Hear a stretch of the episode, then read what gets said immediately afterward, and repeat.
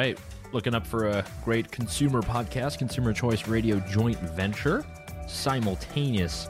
Uh, we have myself, we have David Clement, and our colleague Bill Wirtz. Bill, how goes it? All good. Ready to talk about COP26? So let's jump into that. We're talking about the UN Climate Change Conference taking place in Glasgow, Scotland. And they've come together on various agreements. We'll see what really happens in the negotiations. All we're hearing about is we're going to start restricting methane, and we're hearing about smaller countries in the global south specifically that would like to have some kind of financial compensation. Uh, we'll start with you, Bill. You cover a lot of the activities of environmentalists and uh, what they're up to. Uh, what is your sort of quick take on this? And uh, from your good friends at the environmentalists, uh, how are they feeling so far? Well, first of all, yeah, I'm, I'm glad that you got it right that it's actually in Glasgow, not Edinburgh, unlike what uh, CNN was reporting initially. Wolf Blitzer wasn't quite so sure where he was. Uh, who who makes that mistake? Like, that just seems like such a monumental mistake. It's like saying, "Oh yeah, we're proudly reporting from New York City, and you're in Boston," and it's like, "Whoa, okay." Yeah, that, that when the when the Schengen uh, agreement was signed, uh, then French President Mitterrand was in Luxembourg for the signing, and then he he started his speech by saying, "We are so proud to be here in this tiny town in the Netherlands." Uh, which doesn't even border Luxembourg. So uh, it's not the first one who makes that mistake. Um, as per your question, uh, well, so there's um, COP26 is actually quite an important COP. So there's been quite a few that are just sort of annual meetings, but COP26 is actually designed to define exactly how to interpret the goals that the parties have set themselves in the 2015 Paris Climate Agreement. And what is interesting is that, well, there's interpretative differences as to who can reach their goals how. So China, for instance, uh, they uh, they commit to net zero by 2060, and uh, and they they also say that they will peak their emissions at 2030. And f- to be able to do that, they need to significantly increase uh, solar power, uh, solar solar power uh, electricity production.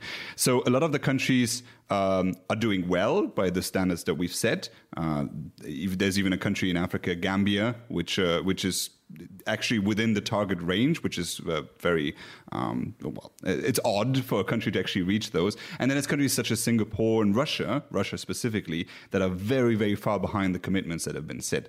Um, it's a lot of diplomacy that actually happens at COP26. It's about like managing to tell your country that not too much is going to change for consumers, but at the same time also manifest that you've made some sort of commitments uh, towards the other parties. So a lot of diplomacy and very little actual policy.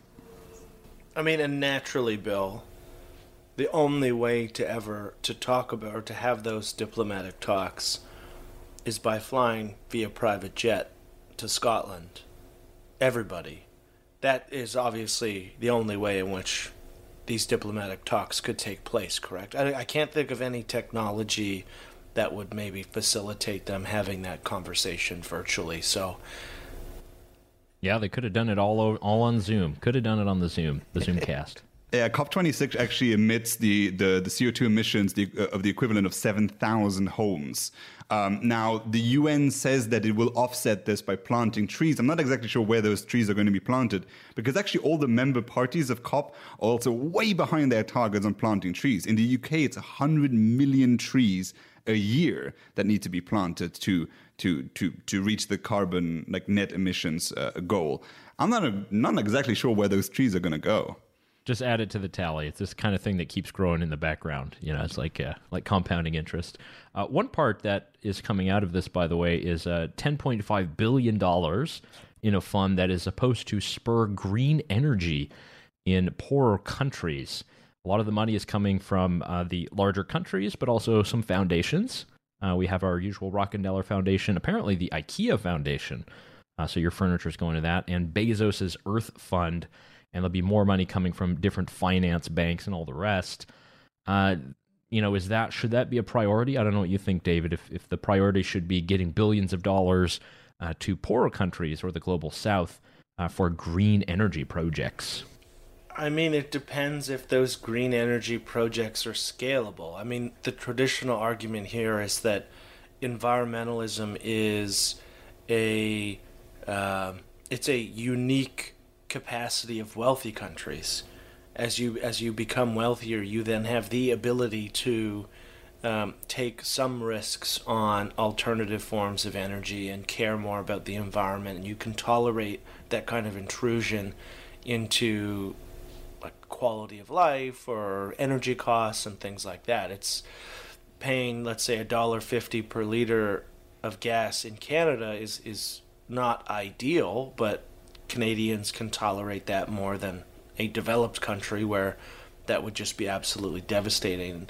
So, I mean, the thing that really irks me in all of this is if these projects can be scaled up, and I mean, I'm not 100% sure that a lot of them can, certainly not in the short term. I mean, if we look at the issues in the solar market right now, um, it's basically in disarray because the world heavily relies on China. There are forced labor uh, and essentially concentration camp labor accusations, which I don't know if they're true, but they're probably true. There's a trade war going on between um, between the United States and China, which includes solar panels, which is kind of disrupting the growth in the U.S. market. And so, how do you square that and say, hey, we want to export, we want to send billions of dollars worth of solar panels to the developing world so that they can plug in and have green energy. That sounds great, but there's a lot between A to Z here that requires some some serious logistical uh, heavy lifting and yeah, and I think I think we've we've probably done more thinking on that in the course of the last eight minutes uh, than they have throughout this entire thing. It feels uh, because like it. As the New York Times headline uh, stated earlier today, it was uh, the world leaders have left. Now the focus goes to who will pay. And related to that, I have to ask you this question, uh, David, because there's a Canadian player involved here. Mark Carney, former head of the Bank of England, uh, former uh, head of the Bank of Canada as well, is leading an alliance of over, uh, geez, what is the amount of money that they said that they're going to commit now? They're talking about trillions of dollars, $130 trillion in collective assets uh, that is sort of the balance sheets of some of the world's biggest investors and banks. And Carney has uh, been able to corral them into say that they will be working with these countries to help them try to get uh, to their net zero emission uh, rankings. Uh, what do you think about uh, about that kind of Carney's push in this? And very interesting because we know he's been trying to jump into politics himself on the electoral side as well.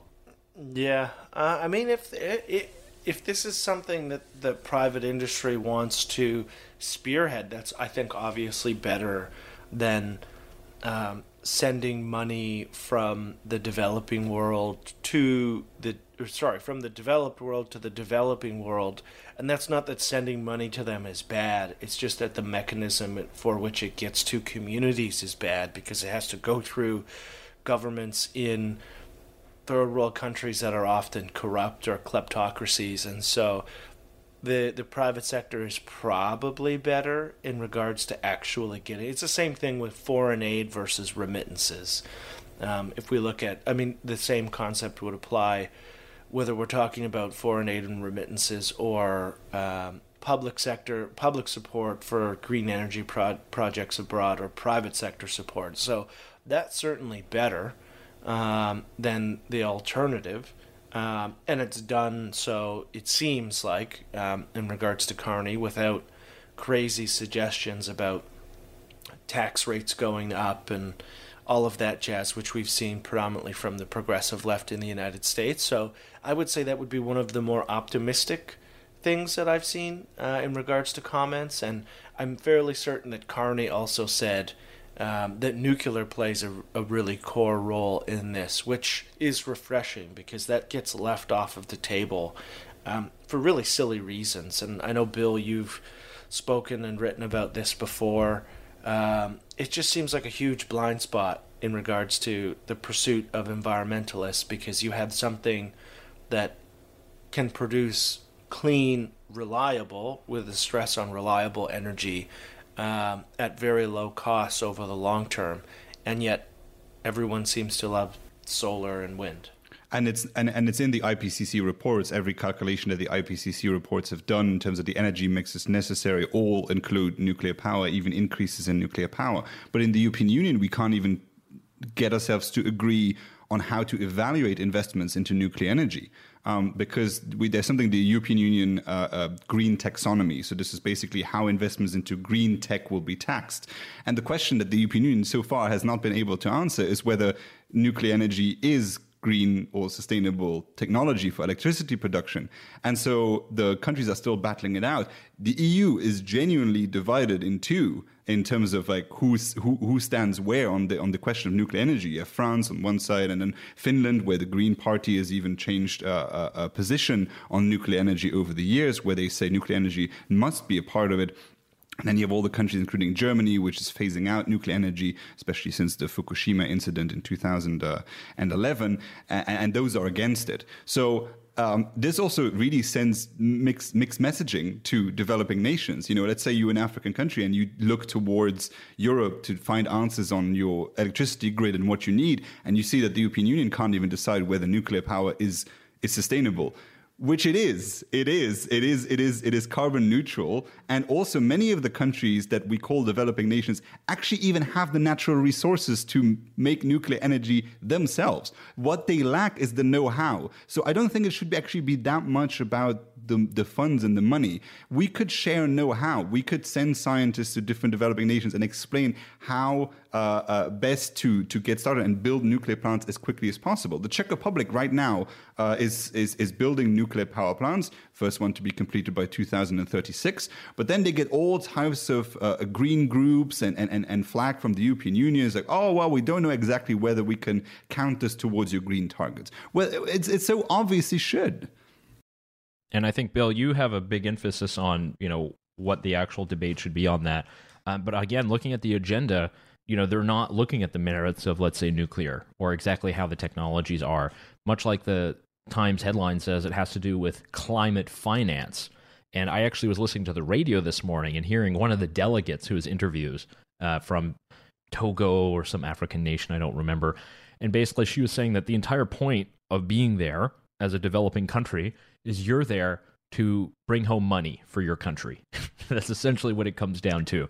Is they don't want to hear about the investments, they don't want to hear about, you know, this particular company will sign this contract with you. They just want to have a cash infusion into the treasuries of those countries so that they can help uh, adapt or mitigate uh, some of the effects of climate change that they say are more impactful and more harmful in those places. Now, I don't know if we're judging that. Uh, maybe we're just going off of the IPCC reports. I'm not really sure. But the climate finance thing, and, and particularly because it is so center to the negotiations so far, I think that's going to take way more of a role than you guys. Are, I think you're being very optimistic in terms of them getting down to the nitty gritty on the different energies and comparing them. Uh, well, I think it's just who, up the money. You know who has gotten to the nitty gritty of how they're actually going to do it? China because they announced yesterday they're going to build 150 new uh, nuclear reactors over the next 15 years, which would be more than the rest of the world has built in the past 35. So you have the largest emitter in the world. Now, I'm no fan of the Chinese Communist Party, but maybe they'll actually get this right. And look at this from a environment perspective so you have China, who has no record really to stand on, who could essentially be a world leader at some point in terms of actually reducing emissions um, and making a serious effort to reduce emissions, but then also factor in the geopolitical side of this. So you have like the the duopoly of of the United States and China competing on the world stage and one has basically committed to a massive infrastructure build out of nuclear energy, which beyond being green has incredible uh, energy production and productivity capacity with it. And then you have another who just doesn't, the United States, who doesn't necessarily really have the appetite to do that, uh, especially among progressives on the left who care more passionately about aggressive environmental policy than let's say Republicans. And so it's just like that should be the clear signal that like the decision has been made and the the EU, the United States, Canada should just collectively decide that this has to be a, play a bigger role in whatever the climate goals are on a climate perspective but also on a geopolitical perspective and and that competition between the EU the the the the G7 essentially and China I see this more as a, a tale from uh, Michael Crichton's State of Fear. If you guys have ever read that, I think uh, we're, we're ripping from that book a bit. When, when in France in the 70s, uh, then President Valéry Giscard d'Estaing, when he switched the energy grid basically all the way to nuclear, it wasn't actually because he had any environmental considerations, but because he didn't want the country to be dependent on, on, on, on countries like Russia. And when you look right now at the gas uh, price evolution, natural gas price evolutions in, in Europe. So we're very dependent on Russia. Um, whatever happens in Russia, we, we like it, it, also influences the way we politically talk to certain countries because we're dependent on their resources. And nuclear energy has provided France um, with with the tools of uh, not just being more environmentally friendly compared to Germany. The, the, the, it's not it's not even a competition at this point. France is so far ahead by comparison, but also uh, in independence, and I think that should also appeal to a lot of countries. Um, it seems so obvious, but as you said, it's it's really not the conversation at COP. One thing that uh, we you know we're really not even looking at, and we're not even thinking about is you know how do we how are we defining the impacts of climate change and what's actually happening because I, I don't like when I just read various news headlines saying, well, the scientists there said that we need to do X and Y. It's like, well, what exactly did they say that needs to be done? Are they giving you the tools or are they just defining what the goal should be? Because the people who are coming up with the tools usually are political actors or economic actors. It's not necessarily, uh, you know, the climatologist from X and Y Institute saying that well, we, what's best to do is get rid of all the tractors that run on diesel. You know, there's I don't know of many of those solutions, and there's a great article by one of our uh, favorite environmentalists and uh, political scientists, Bjorn Lomborg, about the seven myths about climate change. I'll just run through them really quick, and uh, if either of you guys have any comment on that, we can go into it quickly. Myth one: Small islands are doomed by rising sea levels. Number two, extreme weather events are killing more people. Three, climate lockdowns are a good solution. Oh boy. Uh, number four, electric cars don't harm the environment. That's an interesting one. Five, polar bears are going extinct on melting ice caps. Number six, to Bill's uh, plate, stop eating meat to save the planet. And number seven, wildfires are getting worse and proof of climate change. Yeah. I mean, on that first one, I think the the way that Bjorn puts this is really telling because he he says, okay, what were the most monumental things that happened from 1900 to the year 2000? And people will list off like, oh well, humans flew for the first time, we went to the moon, like all of the great achievements, and then all of the negative things, World War One, World War Two, Vietnam, etc., whatever.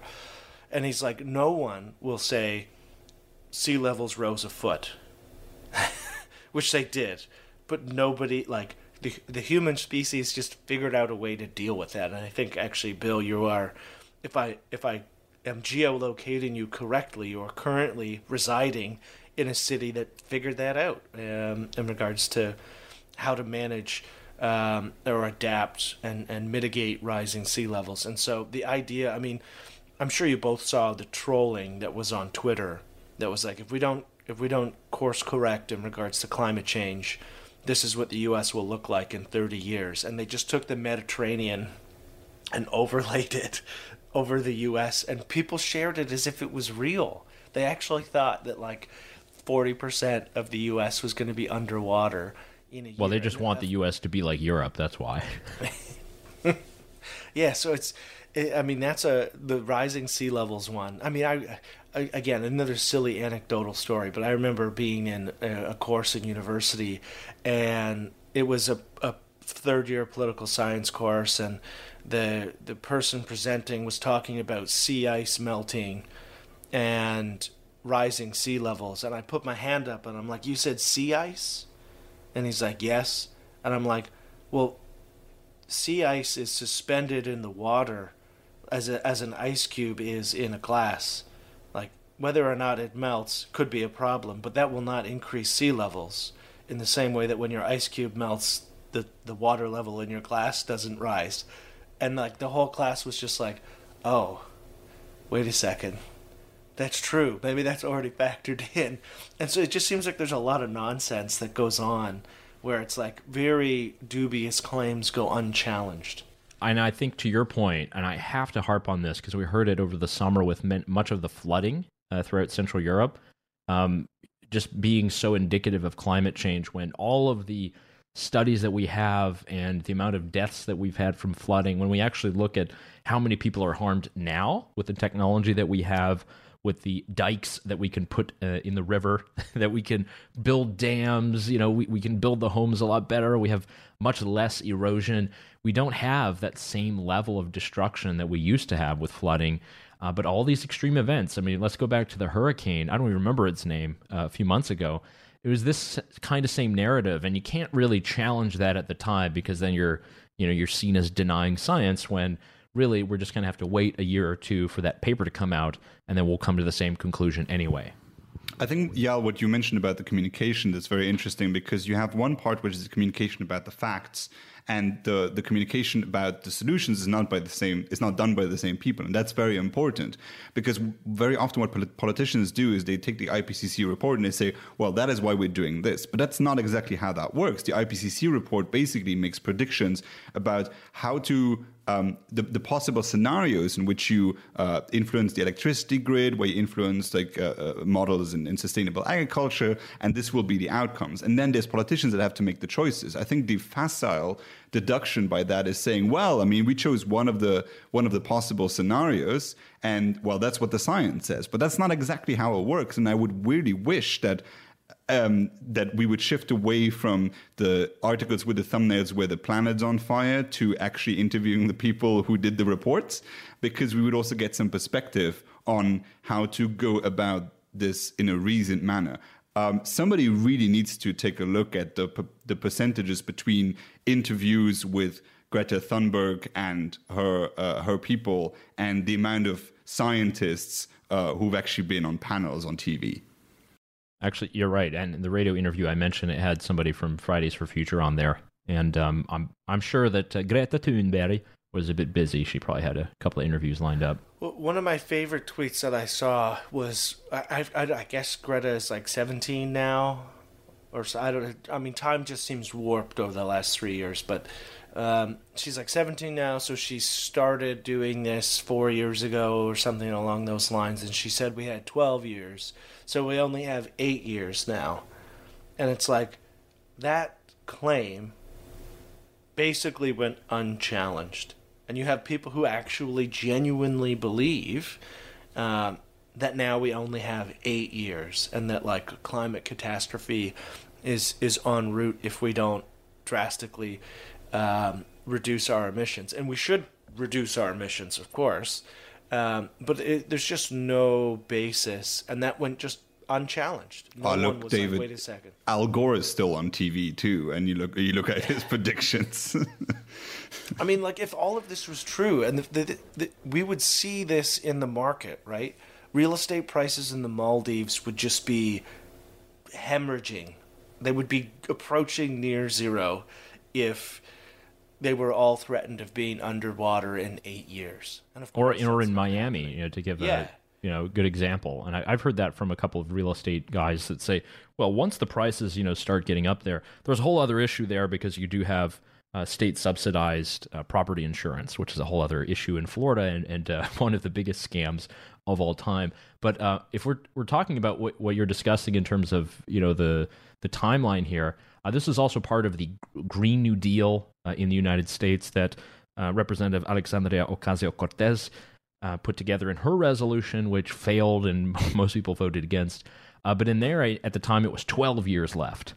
Um, and one part that we haven't discussed yet, but I have heard in many of the other stories, it's not as much on the agenda, but I do see a couple things over there at COP, is the idea of climate justice. And this goes a bit far from uh, more of the optimistic angles that you guys are talking about, or even comparing the technologies, and has to do with essentially you have the uh, West, the rich countries, they've been doing all this polluting around the world, and these poorer countries uh, and marginalized peoples in those poorer countries have been harmed by all of this, and there needs to be a reckoning to equalize so that we promote climate justice. You would, you that, Bill? you would you would think that that same line of thinking would also lead you to conclude that you can't actually lecture developing countries on their fossil fuel consumption because, well, you know, you fly over or, or, or deforestation. By the way, you know, you, I, I've I've mentioned this a few times. You fly over Europe and you take a look down at France or Germany, you won't see that much forest. But then the same politicians will fly over Brazil and look at the Amazon and be like, well, no trees can be cut down here. I mean, I know that we had all of our economic and and and and, and societal development because we were able to use agriculture in, in a smart way and develop the continent as a result. But beware Brazil were to do the same. To me, like if you talk about climate justice and you apply some of the same principles, well, then at least have some like perspective and say like okay well we're not going to make trade policy dependent on the same standards for, for, for climate policies that we set because that's just taking influence on countries that we have no business in and that the agreement There's a- seems seems to have been since the 1960s that we don't interfere in their policies. There's a name for that. It's called climate colonialism. And for those folks from that worldview, colonialism is bad, which I think is a pretty general, um, pretty general claim and f- fairly widely accepted claim if we're going back historically. But yet, those same people who are so passionate about social justice from that lens have no issue cruising around the world and telling India what they have to do, uh, or telling other I mean, not even India, because I wouldn't consider India um, to the same level of some of the most impoverished nations in the world. But like, can you just imagine like AOC showing up in one of the the poorest countries in Africa and just being like, "No, guys, you can't do this anymore." Like, sorry, sorry that you earn a dollar fifty a day, but like you're gonna have to cut that out. It's like, I'm sure she would go there and tell one tribe that they're maybe better than another tribe. And, And uh, and, and it's a then bit there might to be me, some, some bad results. And it's a bit, it's a bit of the bigotry of, of, of, of low expectations as well. The the fact, the idea that these countries don't have the self realization that some of the impacts of climate change will hit them as well. No, we have to go and explain it to them, and we have to set the targets for them uh, so that they come to those realizations. I'm pretty sure that if you live in a crowded uh, Indian or Chinese city and you see the pollution levels, you can figure out for yourself that there's something you should do about this. It's not because the United Nations send a resolution to you that you come to that conclusion. I think people have that have that information as well and can process that information as well. But just because they don't reach the exact same solutions and that they end up building nuclear power plants instead of solar panels, then now we have to go and lecture them. I don't. Yeah, I, I agree. There's there's um, there's there's there's a lot of problems there. There's one book I would, um, you know, bring up in this discussion. It's the book "Confessions of an Economic Hitman" by John Perkins, uh, and he discusses a lot the role of the IMF and the World Bank, and they've been giving out a lot of loans to different countries so that they can finance very large projects. Many times they are dams, uh, sometimes they're wind farms, and I have heard that in this discussion a bit that many of these countries are significantly in debt. And sometimes it is because of these various projects, other times it's because they've committed a lot more to social spending, uh, but they just don't have the capital that we have in, in other countries. So They're not able to say we're going to build, you know, some kind of biofuel plant or some kind of wind farm. It's going to have to come from uh, the Western world, whether it come through this agreement or private companies investing. I would much rather, as David said, have that be the private companies that are investing so that people also have jobs, you know, not like a Chinese job where they bring in all their own people and build it on their own and then leave. Uh, but I'm wondering, you know, what that will kind of look like too, because the again the financial thing that's really where where the rubber meets the road here. Oh man, never thought I'd use that. Uh, but that's fairly interesting because for us we have all of the institutions, we have the capital, you know, we have the variations. I know in the U.S. last year, uh, renewables passed coal uh, in terms of consumption for the first time ever. And we're doing that on our own, not really because we're meeting any targets. That's just how the market is developing. That's what people are requesting. And I see that as only getting better. Yeah, I mean, eh, I I do see it getting better. Um, I mean, but it brings me back to the solar example, and I see this all the time where uh, a community will bring forward a proposal to essentially build like community solar or connect residential solar panels to like a common grid, and it'll get voted down by council because local residents think it's ugly and they don't like it. and so it's like NIMBYism, NIMBYism as a as a um, as a negative factor in regards to environmental outcomes. And so yeah, it's uh, it's been a great great talk with you guys. I think we're probably approaching our commercial break, but um, I feel like we could have chatted for an hour. Very true. Uh, good cross collaboration. Be sure to check out Bill's podcast, ConsEUmer. Uh, we'll link to that in all of our show notes. I know we'll have Bill back on. And uh, for the Europeans, uh, check out Consumer Choice Radio as well.